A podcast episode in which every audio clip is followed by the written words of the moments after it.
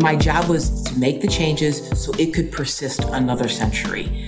And that meant many things I did may not come to fruition on my watch. I was very comfortable with that thought. And I knew some of these it would be short term pain for very long term gain. I think the best CEOs wonderfully understand that and they make those decisions in that context. And look, I think about that with technology all the time. And I think it's, I had called it good tech. And the essence of every company is that do you manage the upsides and downsides in parallel? Not like, oh, here's all the good, uh oh, bad stuff too. It's like in parallel, you address both sides of that coin. My guest today is Ginni Rometty. She is a leader, innovator, and one of the most prominent figures in business today. During her time as CEO of IBM, she transformed the company by embracing growing advanced technologies such as artificial intelligence and quantum computing. But her career would have plenty of peaks and valleys that molded her as a person. Today, Ginni advocates for accessible education and opportunities for underrepresented communities. She's currently the co-chair of 110, an organization committed to hiring and promoting 1 million Black Americans into sustaining careers and jobs. Stay tuned for this insightful conversation after the break.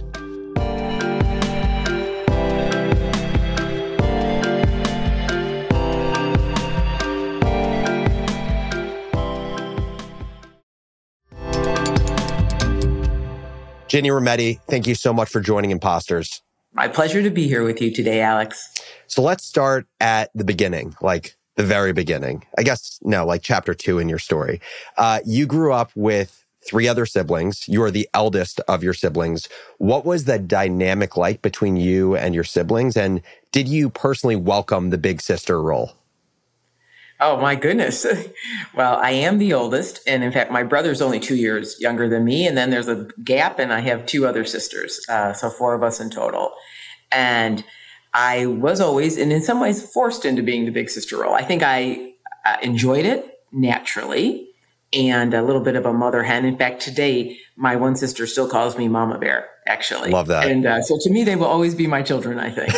um, but it, uh, it probably came full circle, uh, Alex, as you know a little bit of my story, and that when my father left my mother. So when he abandoned our family, my mom found herself with four children, and uh, she was really actually very young. She at the time 32, and had not gone to college, didn't have any education, uh, had not worked outside the home, and so in order for her to get on her feet it really meant I had to take on a lot of the parenting duties. So I became sort of the second mother in charge there uh, as they grew up. So, first of all, how old were you when your father left your family?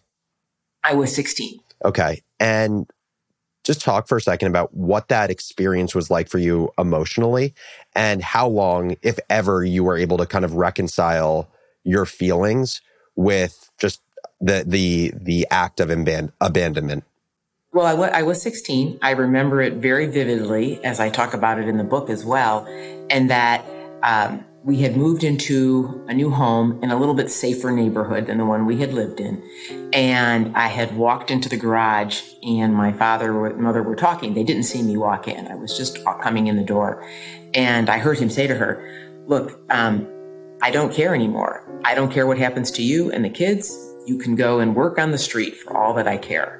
And those will be the words I will always remember as his last words. And and he just turned around and walked away and left. And I can remember my mother just standing there.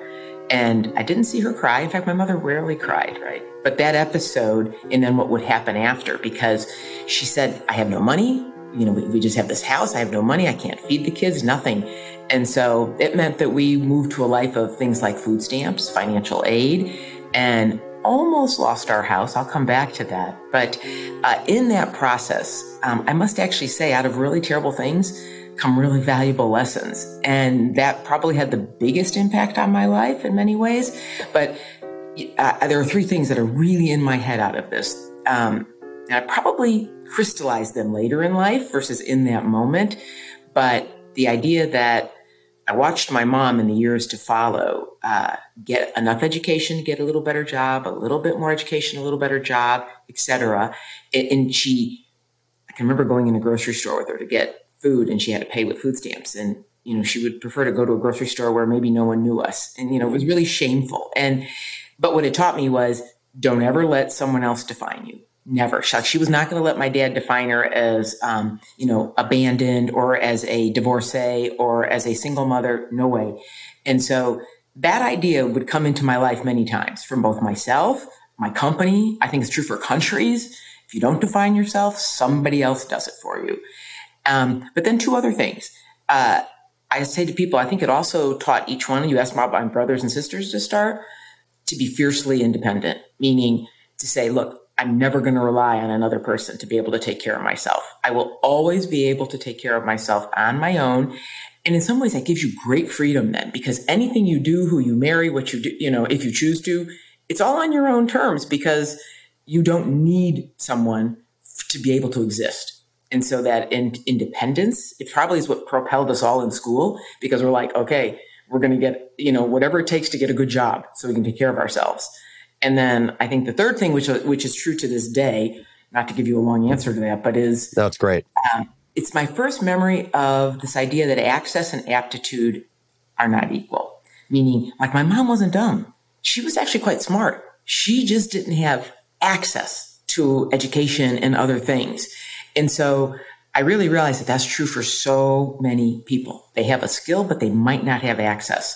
And so that those are probably three big life lessons, I think, for anybody. And, you know, they actually ended up having a really profound positive effect on us. Well, I think it's it's amazing the way in which you've taken that early experience in your life. And like you said, it's not something that you have this aha moment when you're 16 and you're in the throes of that experience. But with, eh, you know, I think as you kind of reflect on the way that you navigated your career in life, you can kind of hypothesize how these things really had a big impact in the way that you guided yourself, whether it was conscious or not at the time. And so I think it's amazing the, those three lessons you take from it. I actually am interested in how that experience didn't serve you or created issues or challenges in your life that could have held you back if you didn't work on sharpening certain skills in your career or your life because of it. So, you know, I'll, I'll just use the example for myself. I, I look at my experience of losing my dad when I was a junior in college uh, in a similar type of way, where I have all these amazing lessons that it gave to me. It it taught me the importance of grit and perseverance. It taught me about what really is important in life. And at the end of the day, it's like very few things and the things you actually think important aren't very important. And, um, but I also ca- can appreciate how it impacted me in not so great ways that I've had to work on over time. Like, my ability to regulate my emotions has been tougher because nothing ever is as profound as the loss of your father. So me actually getting emotive and like crying. I haven't cried in 10 years. And I think that's largely a function of that experience. So I'd be interested for you. What are things you've had to work on as a function of that experience? Yeah, that's an interesting question. And I, am probably not going to make you happy with the answer because it's a little bit of how I'm wired. It's like I'm always looking at the glass half full out of something. So I don't really, and I think, what did I ever have to really work on out of it? that was a negative feeling because many people will say to me did you ever reconcile you know how did you deal yeah. with that and i said I, I, didn't harbor a hatred or it wasn't like that and i said I, I really put it aside and so I think how I learned to handle some of that. So it's again the positive side yep. of that. Yeah, yeah, totally. I didn't learn how to compartmentalize things that and, and this would come to serve. I was just talking to someone this weekend about that skill who was dealing with the crisis. And I said, look, you, have taken these actions, you got to put it in a box, put it aside, and now move on to the move on and help the team go to the next step. And this idea that you can compartmentalize and go on to something else. Because in real life, like when you run a big company, I would say crises are like minutes apart. Totally. and they're different in between, you know? So I, I feel that was more what I learned how to do. It, you know, it, it, had so many, in the end, probably positive effects. Um, I think just to call that out for a second, I think that's such an important one because I think it's very easy uh, with any, let's call it emotionally provoking experience in life where your emotions become too attached to the decisions that you make after whatever the thing is that happens. And so having an awareness around kind of whatever feelings you may have or the experience you have and finding a way to delineate that from how you actually take action in the future, whether it's separating time from it. So by separation of time, you can calm the emotions or just awareness of those emotions and knowing that it could impact your objectivity moving forward. I think that's super powerful as well. Yeah. You know, you, you said something as is, as you were talking about your own situation, right? And that it, it defined the bar for bad in your life, right? And so it gave you perspective. And I share that feeling with you because no matter how tough something else I would ever face in business, I would say to myself, "Oh, I've seen bad, and this isn't bad." Totally. Okay. When when it when it hits at a core, right? And actually, that again turned out to be a positive because I said, "You you'll move through it, right?" I mean, that's bad, and I would say to people, if you have your family, you have your health. I mean, okay, you quickly get to the things that are important, right? And and you're able to move on. And so that's funny. We share that. That's to me like a really valuable perspective because when you see people and, and even yourself when you're worked up over something you're like god why am i worked up over this like this totally. is not relevant in life right yeah oh i was i was upset about i don't remember what it was the other day it was like it, it was like a you know a service thing somewhere yeah, yeah, yeah. i'm getting so mad at the person i'm thinking what am i doing i mean like this is crazy right this is not not relevant. What what I will say is it's always interesting to be to to look at what like the yin and yang is of kind of certain mental approaches. So what I mean by that is like, you know, we share this similarity in realizing that any situation we go through, whether it's in career, whether it's in life, as long as it's not something related to like the health of uh, loved ones around us, it, they really aren't big deals. And I've noticed, you know, at least in running my business, that can be that can serve me really well in having a level headedness around compartmentalizing things in a business never being too rattled but actually something i've noticed for myself is i have to really work on sometimes urgency because to me having depth of emotion prompts urgency you feel like you really need to take care of something immediately or like it, it sometimes it, it creates a feeling of paranoia which actually can be really good in running a business and so I think I've actually had to manufacture paranoia so that I don't get complacent.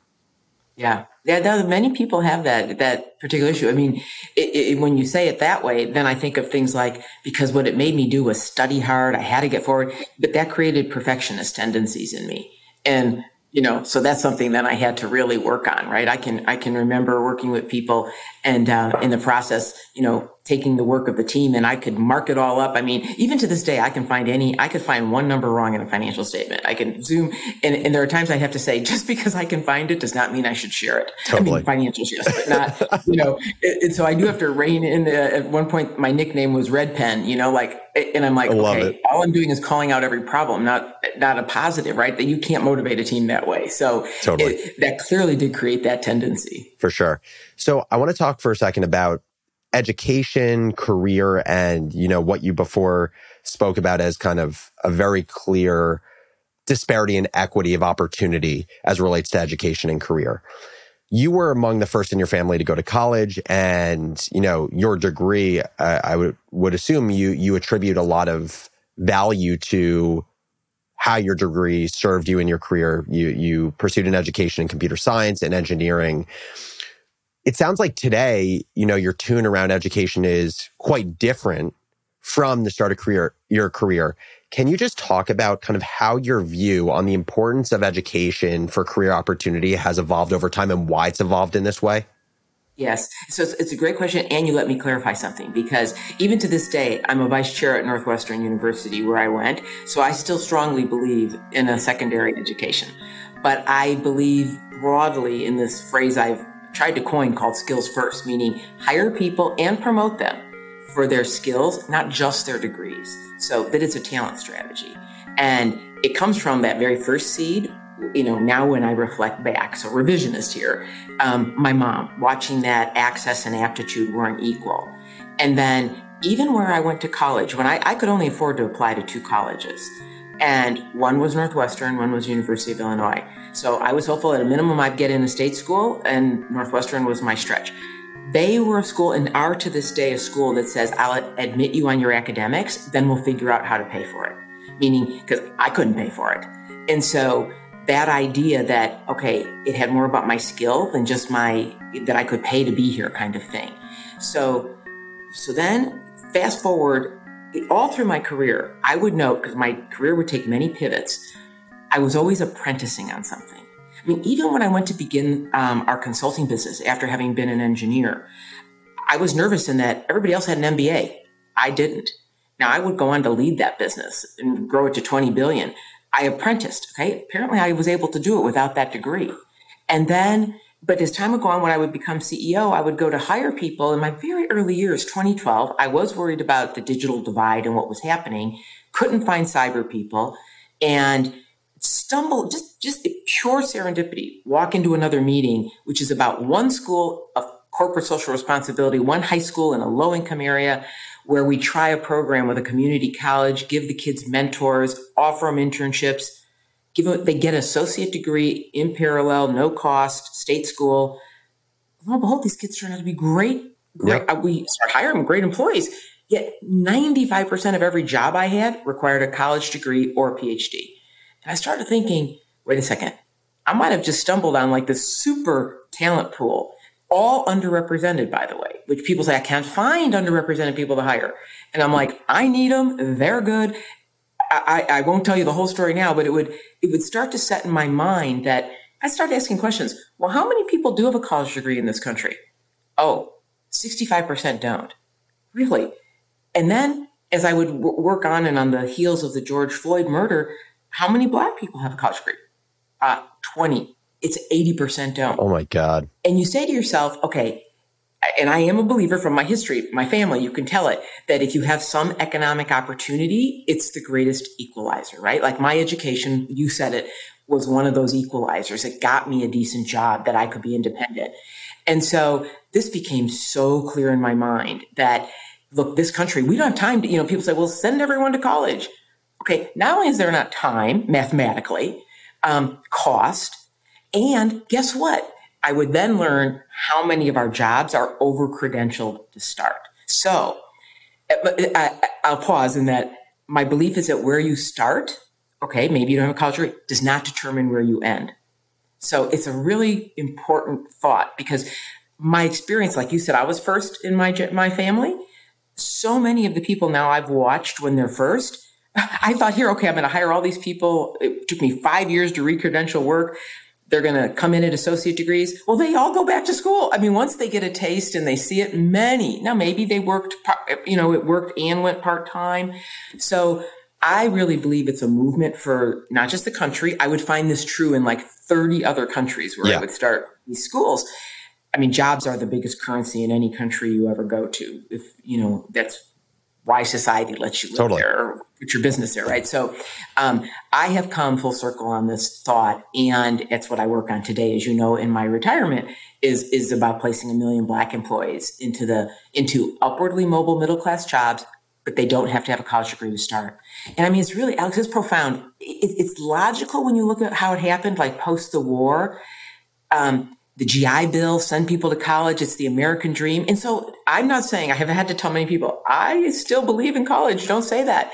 But I believe there are many routes and pathways people can take. And so getting people dignity of work and a good job and right now particularly in a divided country is like so important that people see there's a, a future in front of them. So I, I, could give a speech on this no, obviously no no no but i'm very passionate about it and it's led me to skills first. Well so speaking of being passionate about it i want you to actually talk more about what you're doing with 110 but i want you to do it in a little uh, circuitous of a way by talking about the lesson of passion. Um, and you've spoken about this before but i really think it's a profound lesson that um, I think about a lot that I think anyone in their career should think about. When you were working at GM, I believe as a college student, you realized in that experience the importance of being passionate about what you do. And I, it's funny, I was listening to the talk, uh, talk you gave at, I believe it was uh, the uh, Stanford uh, Business School, and you were talking about how Mary Barra was there at the time and her obsession with automobiles and cars, and how maybe that obsession didn't line up with you in the same way talk about what brought you to this lesson of passion and how that informed the rest of your career. And then the 1B is 110 with what you're doing with 110. You have the network and the resources to spend your time in any way you would like to spend your time today. What brought you to the passion of solving the problem that 110 is solving that makes you think about this and, you know, provide so much of your mental real estate to this one initiative? Yeah, those are great, great questions for me. And so, um, so when I went to college, I did, uh, after my first two years, I had a professor say to me, look, General Motors is going to interview on campus. Why don't you go? I know, you know, you're taking loans for your education, scholarships. Why don't you go? They're going to hire two people and uh, they're looking for women and underrepresented minorities, as were the words at the time, and uh, out of the engineering school. Go interview. I get this scholarship, and it was a look. GM doesn't do it anymore. It's called a GM Scholar. They paid my tuition at Northwestern. They gave me a job in the summer, seniority, and I did end up going to work for them for the first uh, year plus of my career. Um, so I am extremely grateful to them for what they did for me. And by the way, it's when I met my husband too. So uh, on one of those internships, who's still my husband. And uh, so, but what I, I learned, I felt like I learned it at such a young age as I look back. Um, I'd been there about a year and I was working on actually trucks and buses. Okay, so not even cars. And uh, I can remember I was doing programming. I was an engineer. It was a great program, great company. Um, and at the time, I thought to myself, geez, I'm not sure I, I like love or I'm not that excited about a, a bus and a truck. And it's not that that's bad. And I can remember talking to my husband about it. And I said, God, I wish I could do some more problem solving and maybe different industries. And he said, Hey, I have a friend whose dad worked for IBM. And, you know, why don't I just call him? And, uh, and Mark, Mark takes credit for my career because of all of these things. And he, he called him and he said, well, go into this interview. But now as I reflect back and, and I look at that whole episode, so why did I leave? I said, really at a young age, I was determining the difference between a job and a career and that a career should have elements that you are passionate about, right? Like I, I wasn't, and Mary Barr is my great friend to this day. And we're kind of circa, I'm a little older, circa the same. And she's passionate about cars and every kind and really deep in her soul. And I love them to drive it, but it wasn't what I could picture doing every day. And I say to her, this is like, I am so grateful to General Motors for what they did for me. But um, I felt, wow, I really learned a lesson. And, and it isn't that you get to do what you're passionate every minute of the day. That's not real life, right? We, we have all parts and moments when we're doing other things. But in the main arc of what you go do, it's really one of my greatest pieces of advice to people that when they go to look for a job, A, never run from something you always should run to something. And it should be something that at its heart, uh, maybe it's the purpose of the company, the values, but there's this element that you're really passionate about. And so I was really passionate about applying technology to all these different problems.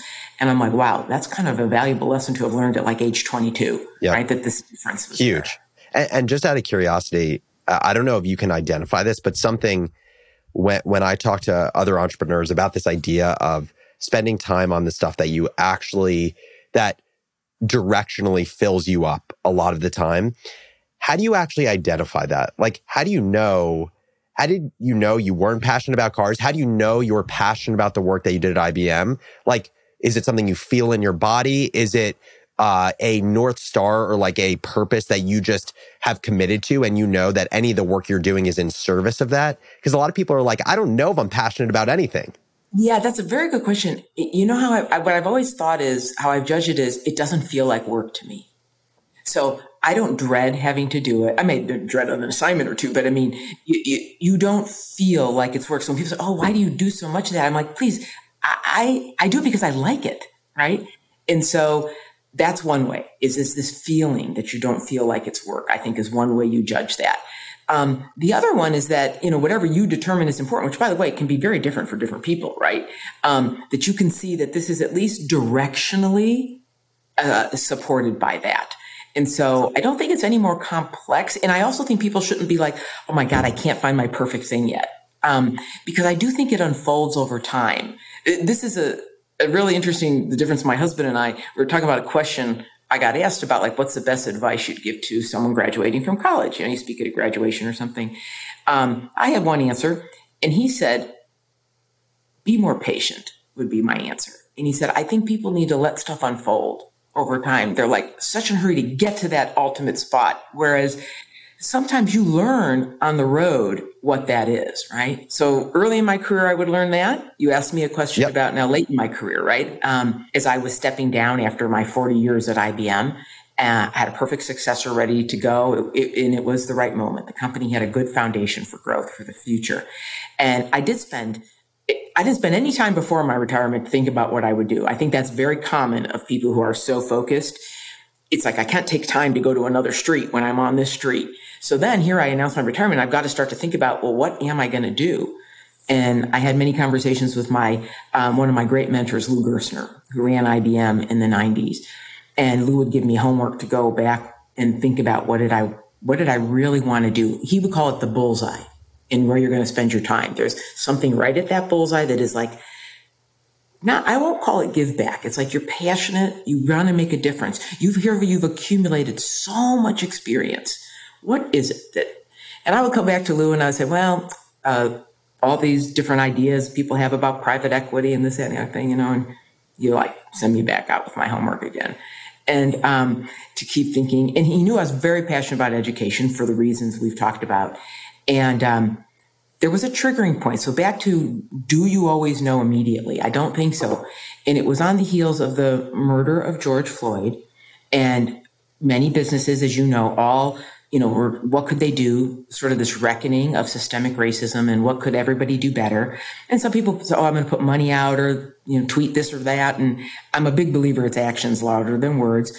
And I had two very good friends, Ken Chenault, Ken Frazier, uh, Ken had run America Express. Ken Frazier had run Merck, or still was running Merck, the drug company.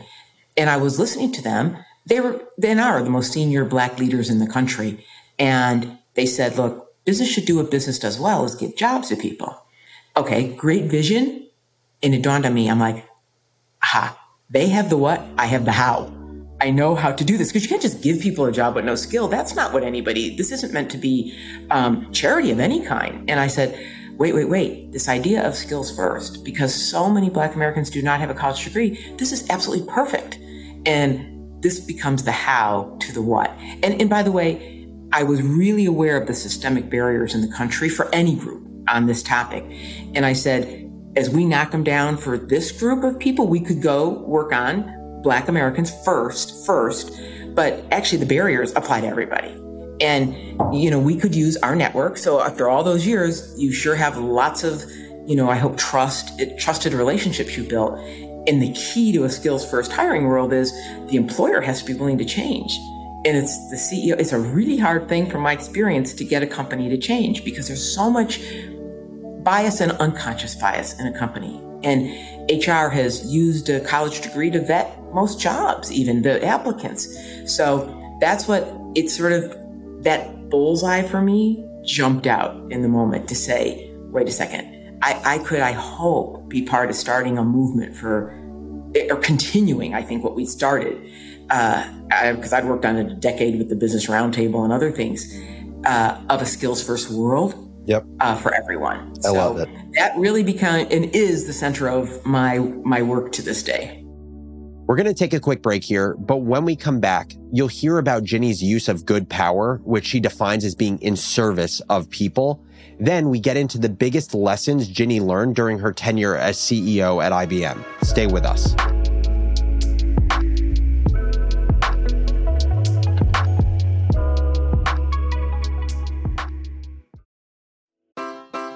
Take your business further with the smart and flexible American Express Business Gold Card. It offers flexible spending capacity that adapts to your business. You can also earn up to $395 in annual statement credits on eligible purchases at select business merchants. That's the powerful backing of American Express.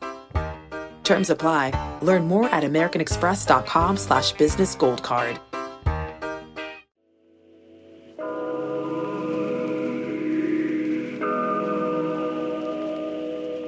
And we're back. Before the break, Ginni talked about finding her passion during her years at GM. She would then commit her life to removing systemic barriers for underserved populations seeking education or professional development. Coming up, I ask what internal motivation drives Ginni today. One thing I'm curious about because the work that you're doing today, just like the substance of the work looks very different than the context of the work you were doing for 40 years at IBM. I think in both cases, you were led to some degree on the, the spectrum of no passion to 100% passion by a, a great deal of passion. But tell me for a second, how does your motivation look different today? So, like, when you think about what motivates you to do the work you do with 110, how does the things as you reflect on, like, what are the what are the the the drivers of my motivation to the do the work I do with OneTen versus the drivers of my motivation with IBM? How do those look the same or different? What comes to mind? This is a very interesting question because to me they are an extension. They are not different at all. And it's it's as I again reflected back to write a book that I thought could be in service of people. It's called Good Power.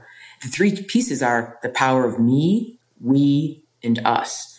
And it's actually the principles that I feel as I've looked back now on my working career that are the heart of changing something difficult that I now apply to OneTen at scale.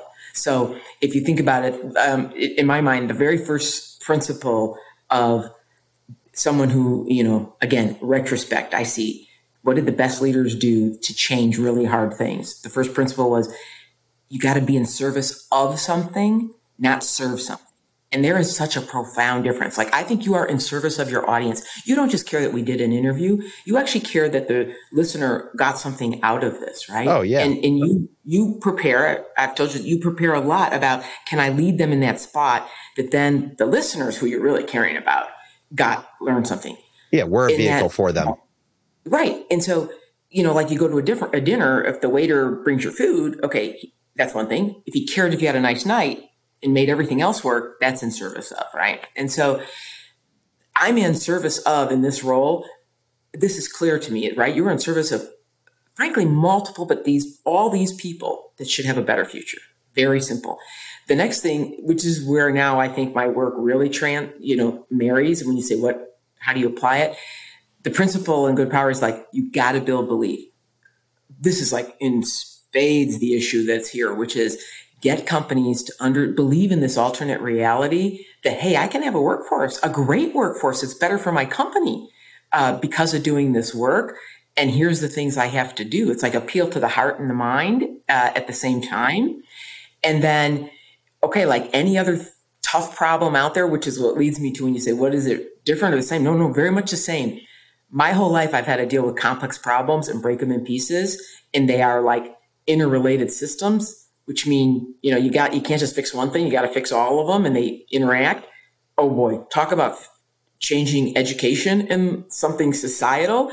It is like systems thinking on steroids okay? So to me it was like now in the process of writing a book and i reflect back boy is there this like really solid line that leads over to where i am? And i think it's true with many people. If i mean i had to think about it for two years as i wrote the book that there's this through line and that I'm trying to convince people, I hope inspire them, maybe convince that, you know, your power to do things, it grows over time and it gets stronger over time, like a pebble in water, boom, boom, boom, the ripples.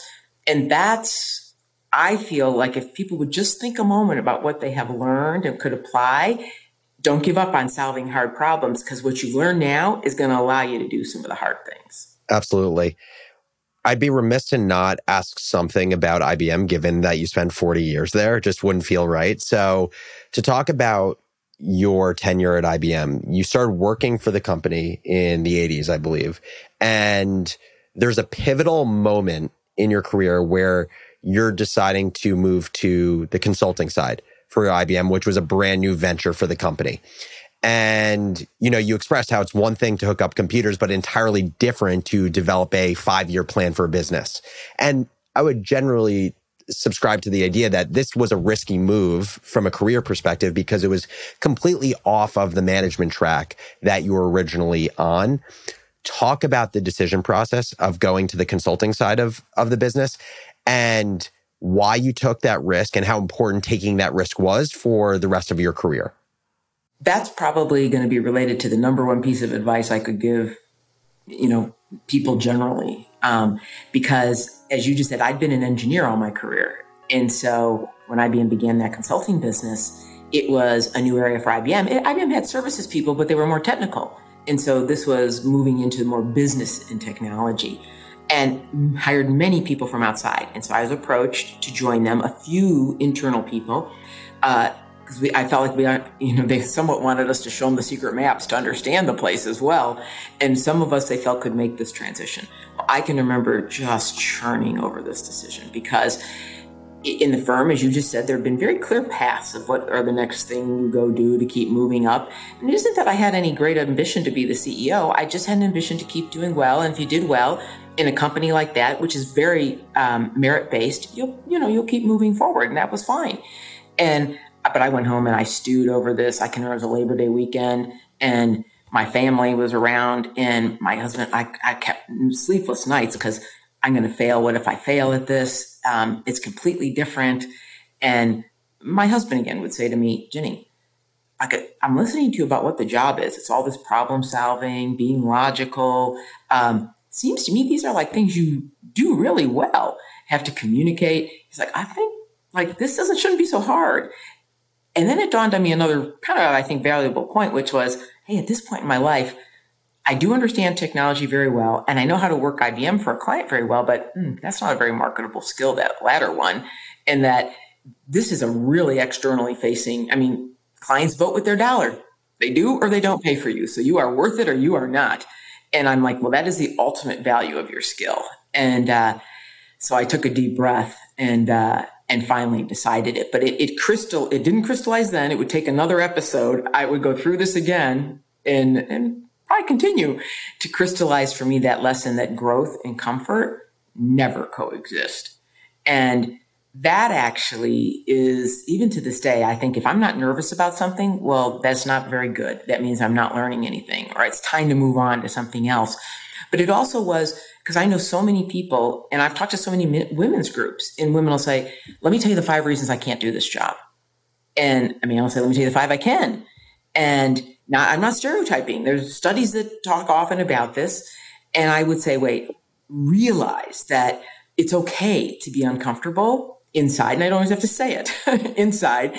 And that that's very natural. And therefore, get used to that. If you're going to grow, you will be uncomfortable. So, and it was a phrase I ended up coining that growth and comfort will never coexist. And it's true for a person, a company, a country. I think it's I think it's so true, and it's funny. Um, it's something that I felt a ton in my career. And actually, the other podcast I do, the crazy ones, which is focused on entrepreneurs and startup founders, I just did a, a 20 minute episode all about imposter syndrome and how to navigate imposter syndrome because I have felt imposter syndrome. I feel to this day now, eight years into Morning Brew, building another business on the side. I, I think about it in the same way as I thought about it when I was in college. And so I just talked about kind of how I've navigated throughout my career. How, how did you do it? How did yeah, you do it? Yeah, yeah. So there's a few things that I do. One is having an awareness.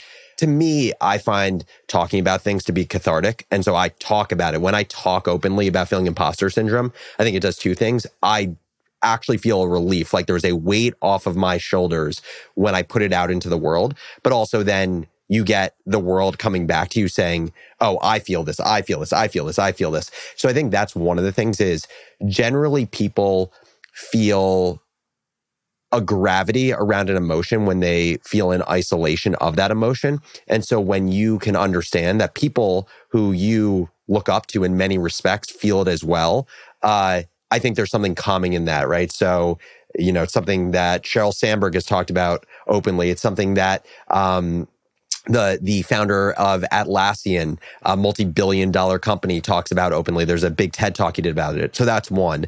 The second is this is actually, and this doesn't work for everyone, but it's something that I have done actually to work through uh, OCD, which I suffer from.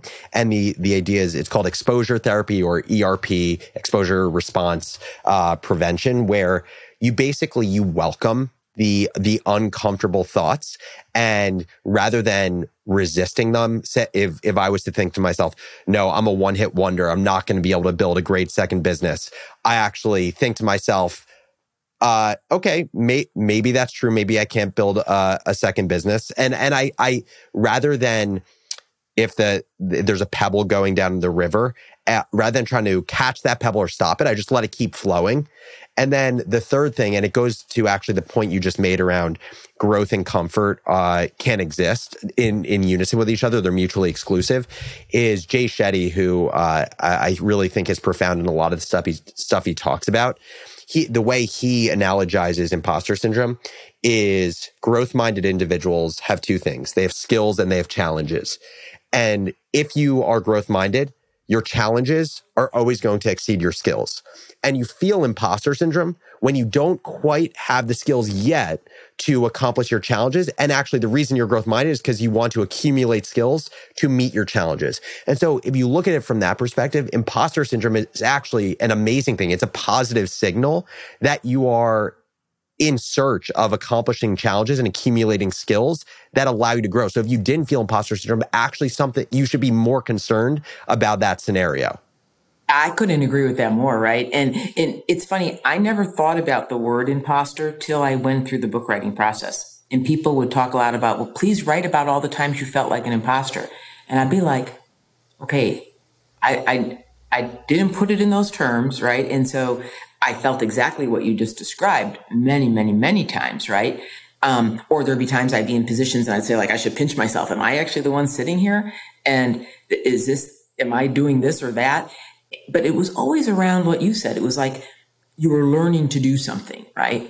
And I think it actually is a really positive thing. So I try to tell people, you know, like you did, just convert that into the flip side. And it goes back to the very first question you asked me, asked me. I'll sort of flip them always into the other side about what's the positive thing about this, right? Because eh, again, like the one characteristic I'd hire for these days is people who want to learn. If you're an Olympic learner, and that's exactly what you just described. People who want to, how do you deal with it is Olympic learning, right? And, and that's like the number one characteristic I'd hire for, not a degree. I'd hire for Olympic learning. I love that yeah, to, to me, the ability to have strong work, work ethic combined with deep critical thinking is like I will hire for that every day of the week above someone who has done the thing and they just pattern match everything. But any new scenario, they can't come to it with fresh eyes.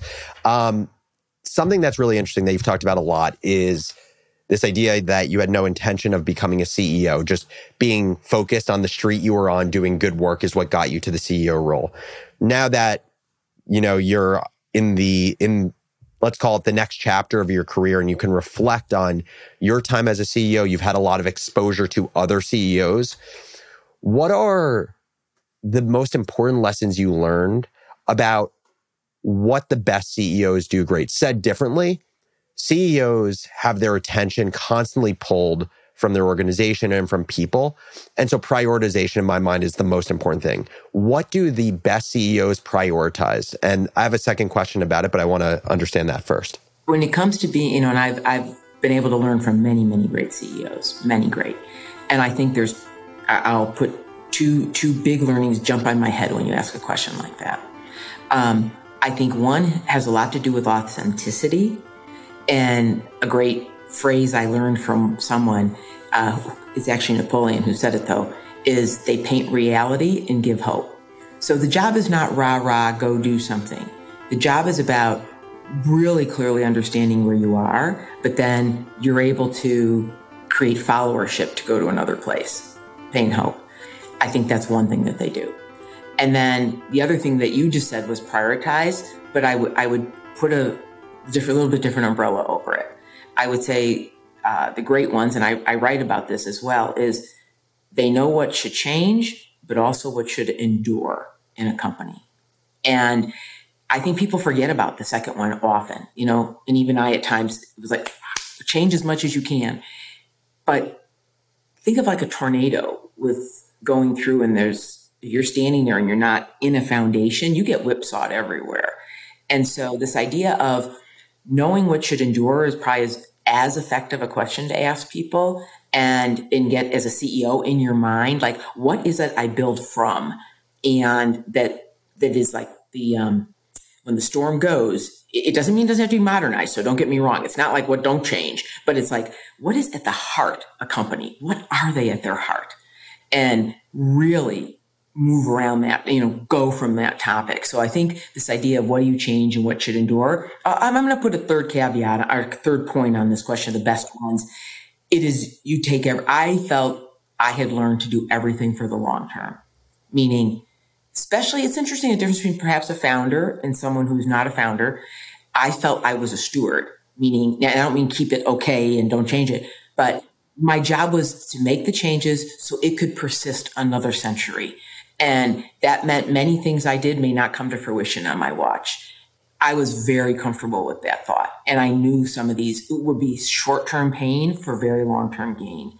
And so I think the best CEOs wonderfully understand that and they make those decisions in that context. And look, I think about that with technology all the time. And I think it's, I had called it good tech. And the essence of every company is that do you manage the upsides and downsides in parallel? Not like, oh, here's all the good. Uh oh, bad stuff too.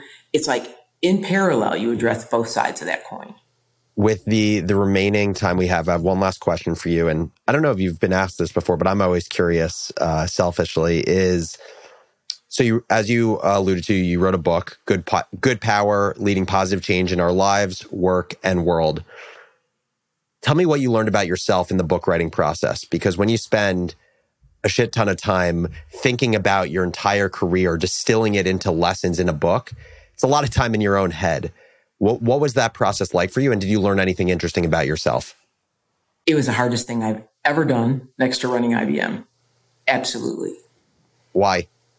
Because to make a book worthwhile, you have to be really vulnerable. And that's a really hard thing to do. And so I, I, probably started at one end. I really just wanted to convince people about skills first.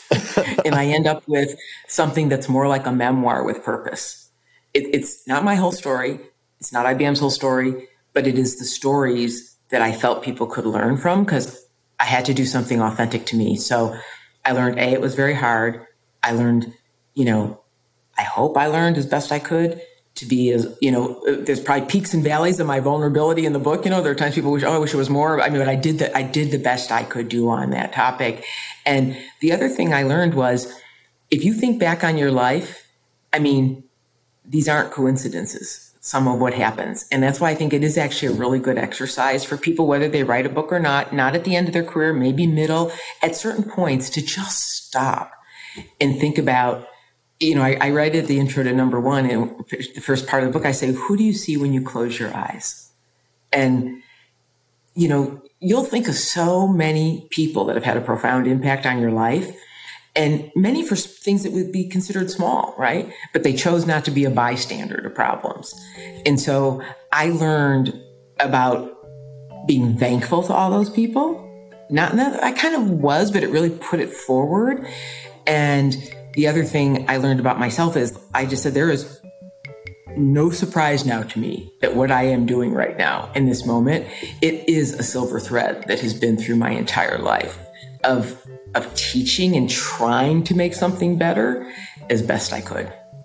It's uh, super interesting, and I feel like you know you kind of just showed the tip of the iceberg too. I think there's a fascinating conversation to be had with you on its own about just your relationship with vulnerability and and kind of how that changed and your awareness around it uh, as you wrote the book. But just to give uh, listeners a little tease and a little incentive to check out the book, what's the most vulnerable thing you talked about in the book? Oh, there's there's a good number, but um, probably the decision not to have children um, would be one of them, and probably really disclosing a lot about my family life. Well, um, I'm super grateful for this conversation. Uh, I'm really excited to read the book. And I'm grateful also that, again, you, you, spoke about topics that maybe weren't comfortable, but I'm sure, as you mentioned a number of times earlier, have inevitably led to growth because you force yourself into those areas of discomfort. Ginni Rometty, thank you so much for joining Imposters. Thank you, Alex. My conversation with Ginni Rometty was nothing short of inspirational. Witnessing the exit of her father at the formative age of 16 could have been an experience that diverted her entire life for the worse. Thankfully, seeing her mother bounce back showed Ginni that only you can define yourself, not someone else. For someone to have such an accomplished career, it's so encouraging to know Ginni is still using her influence to make a positive impact on the world. That is the mark of a true leader. If you want to learn more about Ginni's story, her memoir, Good Power Leading Positive Change in Our Lives, Work, and World, is available in stores now. Imposters is a production of Morning Brew. Our producers are Michaela Heck and Raymond Liu. Greg Jacobs is our video producer, and AB Silver is our booking producer. Our sound engineer is Rosemary Minkler. Our theme song is by the mysterious Breakmaster Cylinder. Original music in this episode is by Rosemary Minkler.